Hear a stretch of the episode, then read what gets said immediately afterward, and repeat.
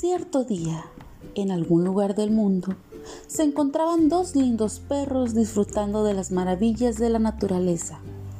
Se encontraban en el bosque, muy cerca de una villa que tenía pocos habitantes.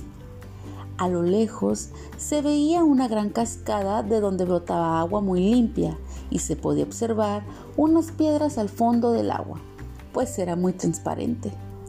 Los árboles se veían gigantes y se posaban muchos pajaritos con un trinar muy lindo que se hacía agradable a los oídos.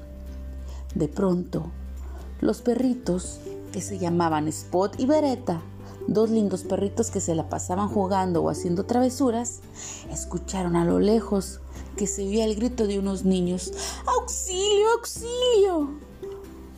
Muy prontos al momento en que escucharon el grito, corrieron despavoridos y llegaron a donde estaban los niños y ladrando muy fuertemente. Dispuestos estaban a ayudar a los niños, pues pensaron en el peligro en el que estaban. No tengas miedo, decía uno de los niños.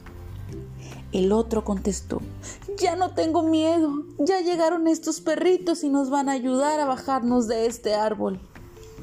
Spot y Beretta buscaron la manera de tratar de subir al árbol para rescatar a los niños y formaron una especie de escalera donde primero trepó uno y el otro se quedó abajo para recibir a los niños.